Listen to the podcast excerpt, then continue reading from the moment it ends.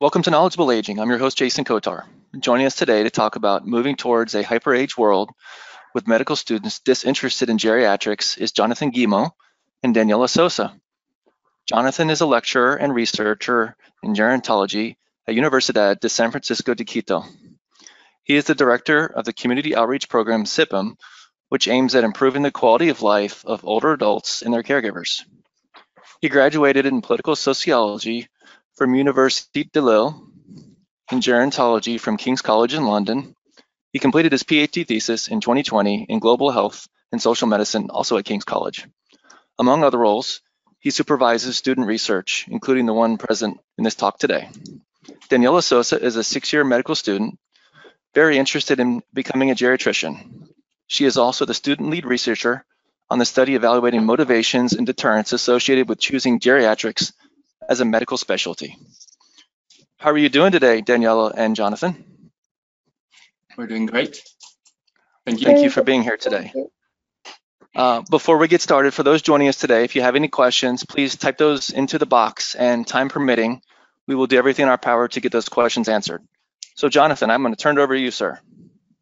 All right, thank you very much, Jason. Well done on pronunciation my uh, French last name. um, that's uh, that's so let's let's get started. Our uh, the idea of our of our talk this morning, uh, this morning for us, maybe afternoon for you right now, is uh, to talk about two main things. Uh, first, the idea that we may be entering a hyper-aged world. That's the first argument, the first point we will be uh, presenting, and then Daniela will be presenting our uh, study and uh, the results also of our work on the literature uh, review around the uh, perception of medical students on geriatrics, and we will link the two uh, to uh, propose an argument around the lack of healthcare provision for older adults. Uh, most of it will be in the perspective of Ecuador. We are based in uh, the Latin American uh, capital city of uh, Quito. Uh, however, our argument applies to uh, the global, the whole world.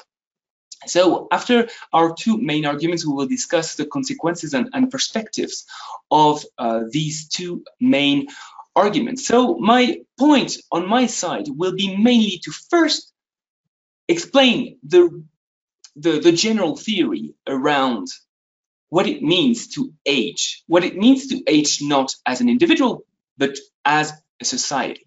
So here, this, I will more or less uh, explain the principles around the demographic transition. And namely, and maybe surprisingly, the aging of society is not strictly related to older people.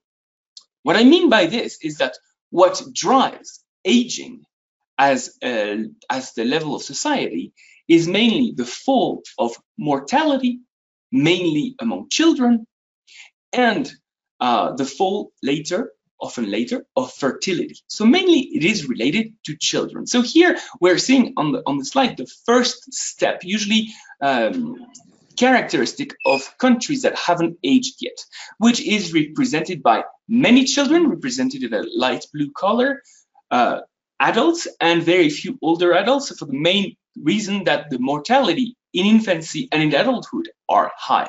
Okay, and here I put the numbers, um, of course, of this tiny little model, a village of 14 people, to show a bit the tendencies of the number of people to understand the concept of hyperage, but not only that, also the concept of growth of population. Why is the world growing so quickly in population? And why, in some ways, the argument of overpopulation is uh, inadequate to be um, to be used. And I, I, hope I will be convincing in that regard. So in the first step, a, a country that hasn't aged yet. In the second one, a country where mortality is declining, especially in younger age, where you see more adults, but still a lot of children and still few adults, few older adults. And we see here a very significant increase of population. The third step, which is characteristic of relatively aged countries, smaller fertility, represented by fewer children, a lot of adults, and a lot more older adults. Here again, 17, still a high number of people. And the fourth and last step, um, which is represented by a lot of older adults, many adults, and men and uh, sorry, uh, relatively few adults and relatively few uh, younger people, represented here by a fall in the number of the total population. And just like COVID, it works in waves. That means the transition, the demographic transition works in waves. First, many young people, then uh, many adults, and then the last wave, many older adults, which creates a period of time in history whereby the proportion of older adults is abnormally high. But this is the result of statistical uh, processes, the demographic uh, processes, which is often referred to as demographic inertia. So this helps understand why also we have seen such an increase in population in the world. It's not because there are many children, it's because the children are no longer dying and then reaching adulthood and then reaching older age. So we've talked now about hyper-age society uh, in principle, but let's look at the world in practice. And here I'm showing a number of um, age pyramids that I, I will comment very little, but just for you to get a rough idea of what the state of the world in terms of aging is. So this is the age pyramid of Europe, where you can already see that we are quite advanced in phase three and four that I was mentioning before, where you can see the base represented by younger people narrowing quite significantly, a very significant amount of uh, adults and quite a lot of older adults. And we're going to continue quickly through the various regions of the world to realize one key thing. The world is very advanced in terms of aging. As you can see, Asia is maybe not as old as Europe, but it is getting old very quickly. Then North America, not also as old as Europe, but also represented by a, an age pyramid that is characteristic of older continents. Central and Latin America, and I think this is uh, quite a surprise to a lot of people, it also displays a rather old age pyramid. Still, you can see that the movement towards the older age is still quite far off, but we are on the way, and you can see that fertility is declining quickly uh, in Latin America. Now, Oceania maybe is among the least uh, aged continent, except Africa. We're going to come to this in a moment. Uh, and I want to show you the world. That is the age pyramid currently of the world, which represents both the pyramidal shape of a developing, aging world, but at the same time clearly narrowing the base, which is characteristic of an aged world. But when we look at this, we are thinking, but this is not really representative of what we just saw of the other age pyramids, and that would be fact. Why? Because of Africa. And I, I, I stop for a few seconds on Africa because in a way, Africa changes our perception of aging in the world.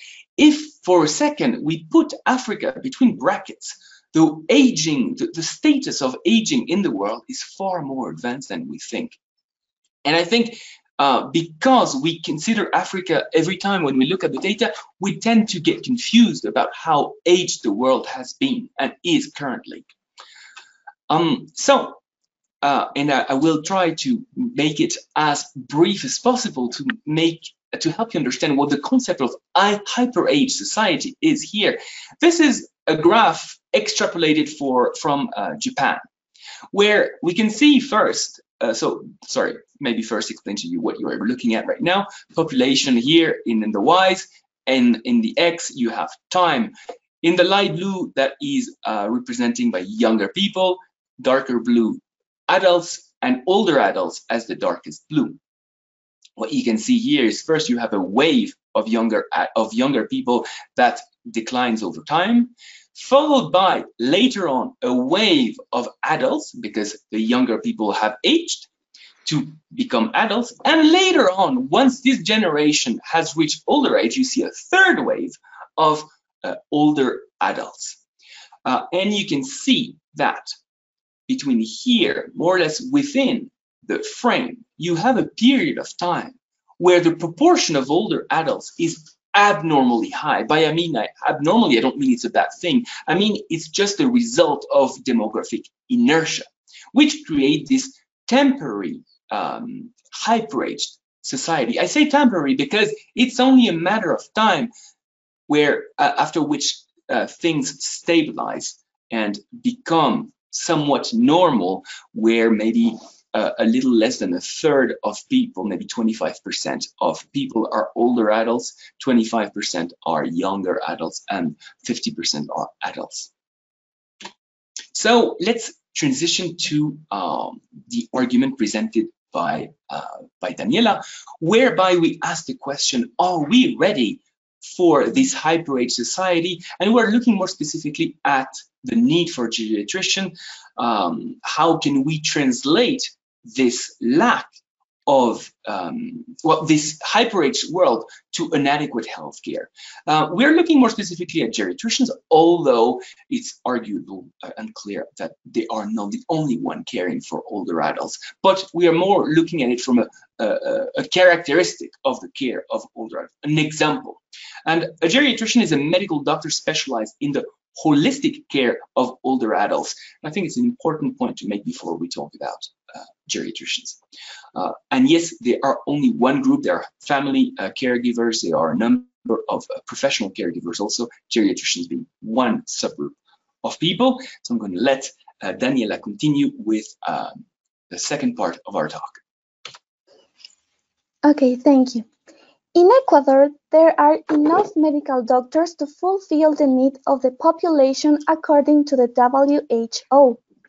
However, there are only 120 geriatricians, and for every geriatrician we need two more. And to make matters worse, around a third of geriatricians are about to retire. Why do we have such a large gap? It could be because only one university offers a geriatrics program which opens only seven places each year. Geriatricians represent less than 1% of all Ecuadorian specialization opportunities.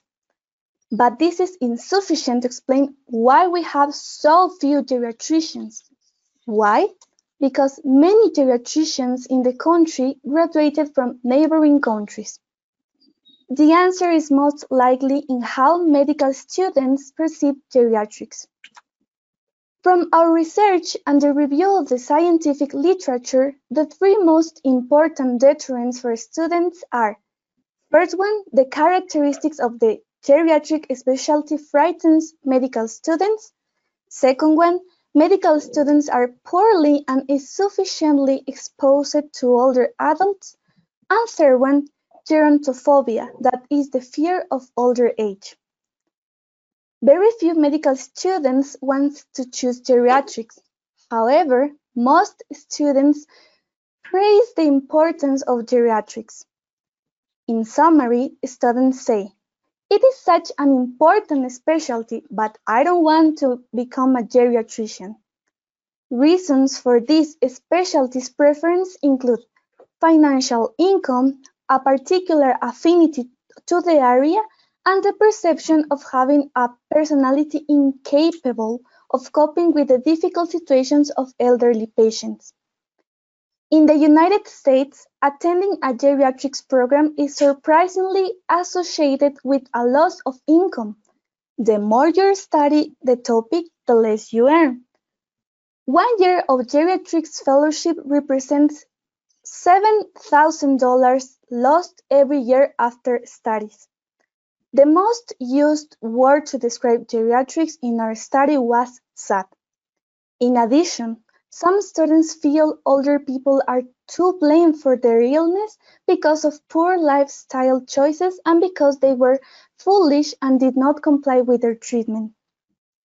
Another argument was that medical students don't want to care for the patient's social-emotional problems.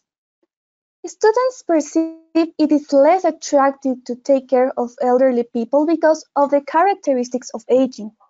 It is frustrating to them to treat chronic disease that will not be solved.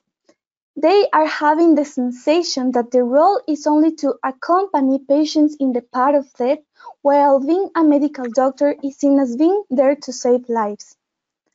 The complexity of patients, that is polypharmacy, lack of compliance with treatments because cognitive problems, and the impossibility of seeing treatment effects deter students from choosing geriatrics. Finally, students identify their disinterest for geriatrics as a consequence of a lack of, exposure to the field. Students do have contact with elderly people in our medical branches, but this exposure don't give them the adequate tools to manage older patients in an integral and holistic manner. At least not now. Furthermore, medical students are not provided with positive authority geriatrics figures that could attract them to the field. Have you ever seen a single geriatrician in House, Grey's Anatomy, or The Good Doctor? No, because there isn't one. Why? Because there are negative stereotypes and a low priority given to geriatrics by healthcare personnel and society in general. Only one-fourth of medical teachers identify education on aging as essential. This contributes to many students thinking that there are few work vacancies in geriatrics. Finally, students express elements of gerontophobia. The vocabulary used by students to talk about older adults suggests prejudice. Added to the perception that there is no life-saving in older age, they seem to reflect the fear of their own aging and mortality on their disinterest in geriatrics. Despite these factors, study participants only referred to elements um, referred elements motivating them toward geriatrics. The three most important motivators to follow this field are positive experience of working with older adults, affinity to elderly populations, and a sense of activism against gerontophobia. High quality experiences are related to considering geriatrics as an option. Contact with older adults was associated with positive feelings and, and satisfaction. Students desire to become geriatric Institutions to counteract mistreatment and abuse that they have seen in healthcare services against older adults. Also, there are students that feel naturally attracted to elderly people and enjoy primary care service. It's unusual, but it is found.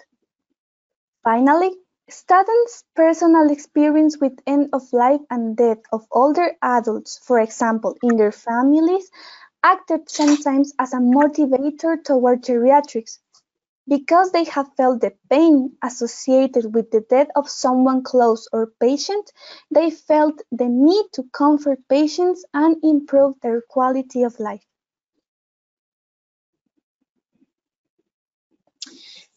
Thank you. Thank you, Daniela. I will uh, conclude with um, putting together these two ideas that we've put together of a hyper-aged world uh, with the notion that uh, not only there are not enough geriatricians, but on top of it, there is a strong disinterest for a number of reasons that we mentioned uh, against choosing to work around older adults. And I think that as educators, as students, as geriatricians, we all have a responsibility to promote geriatrics, but not just geriatrics, caregiving in general for older adults, to newer generations.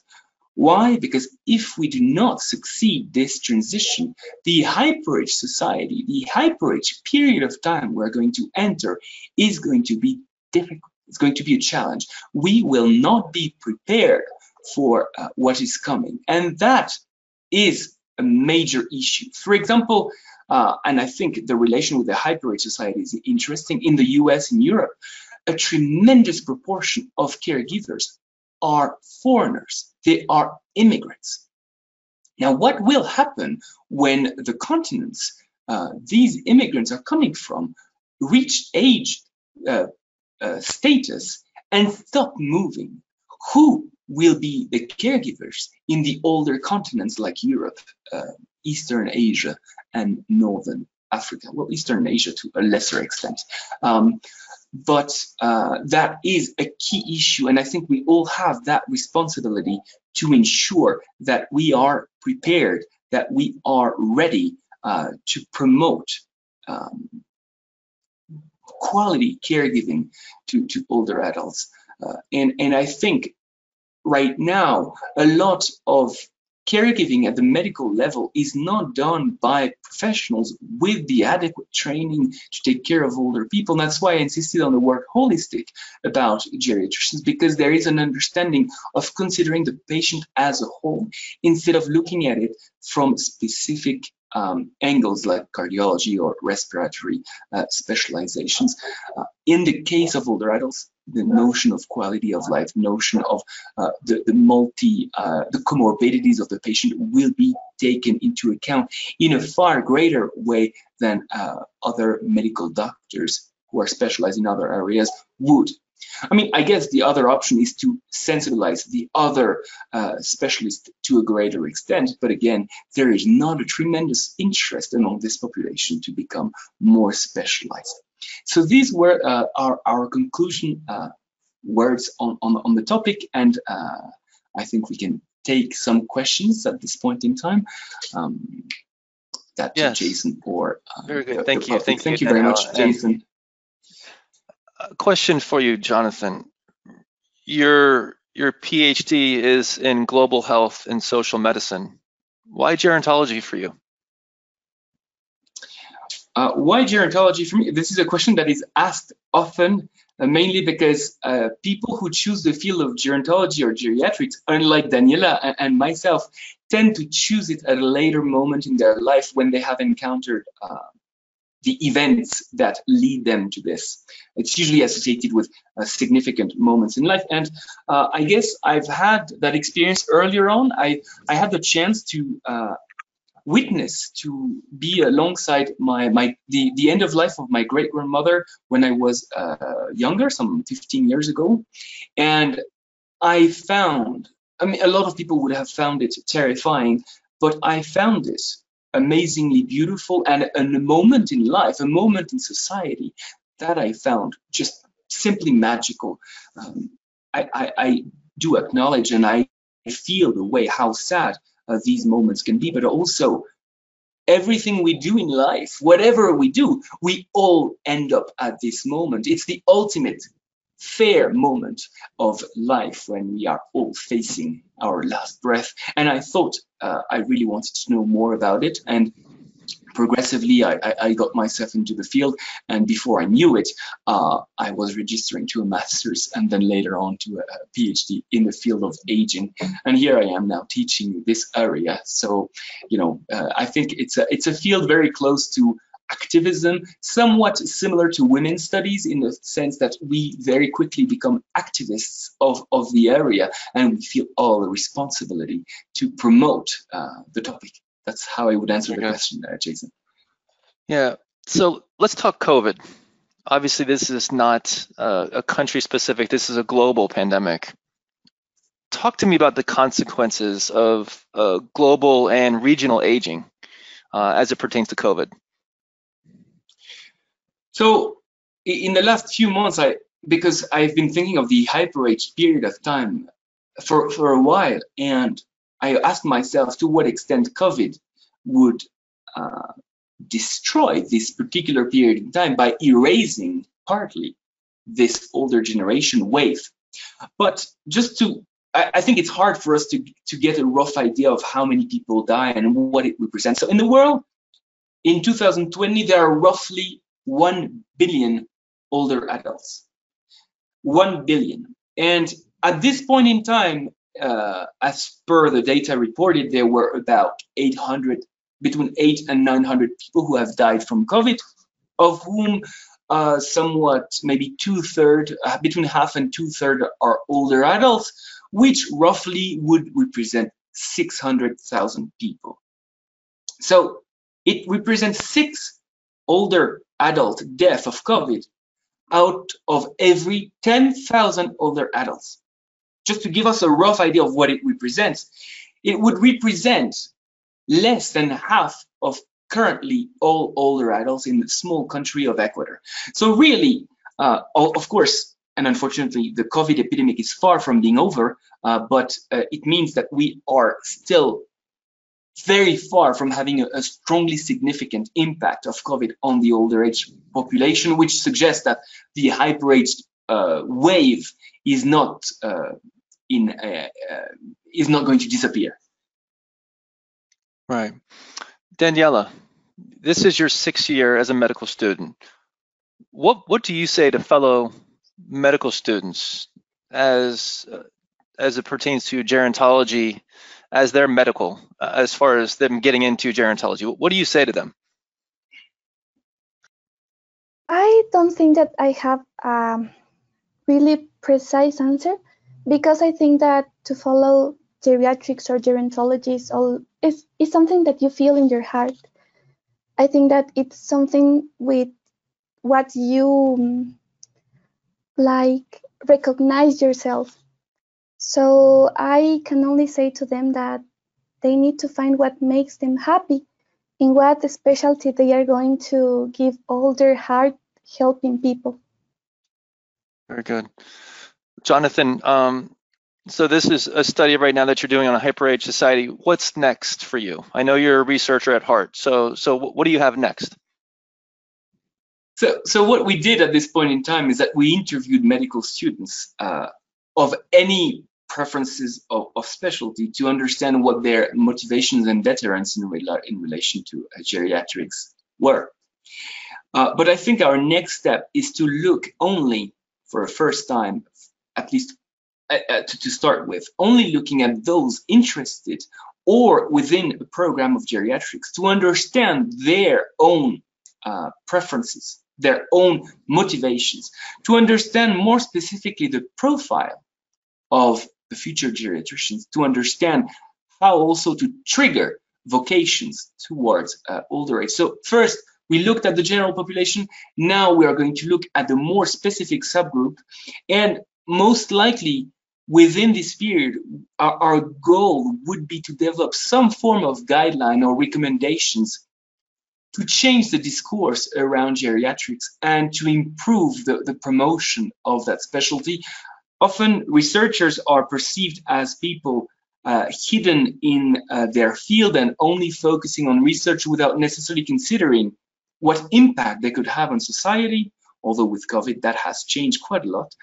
Um, but in our case, it seems quite clear to us that this research has the purpose to change things, to change how we teach uh, older age. I don't want to say geriatrics because in, in uh, um, undergrad schools of, of, of, medicine, we can't yet really talk of geriatrics. But I mean, when I, for example, when I look at, at uh, our degrees here, there is such a large amount of energy put into teaching students about pediatrics and almost nothing, hardly anything about teaching uh, students to uh, look at older adults. So this is kind of my, my battle, if I may put it that way. And research is a tool to uh, to implement change, if I may, if I may say that uh, roughly. No, well, that's good. And, and, and this has been wonderful today that you said the research you're bringing to the forefront, um, the battle that we have. And uh, thank you very much, uh, Daniela and Jonathan. Uh, how can people find you? Uh, how can people find us? So um, there are many ways. Of course, you can Google us. Uh, you will find us some. Uh, you will find us somehow. Uh, you can put our name on on Facebook, on LinkedIn. So my name is Jonathan uh, Guillemot. I'm going to spell my name just in case you are not seeing the video at the at this point in time. So it's um, um, so just my last name Guillemot. G U I L L E-M-O-T. So I'm going to mention my email address in case you want to get in, in touch. That would be J-R and then my last name that I'm going to say again, G-U-I-L-L-E-M-O-T at, and that's the US, the university code afterwards, USFQ uh, dot edu.ec.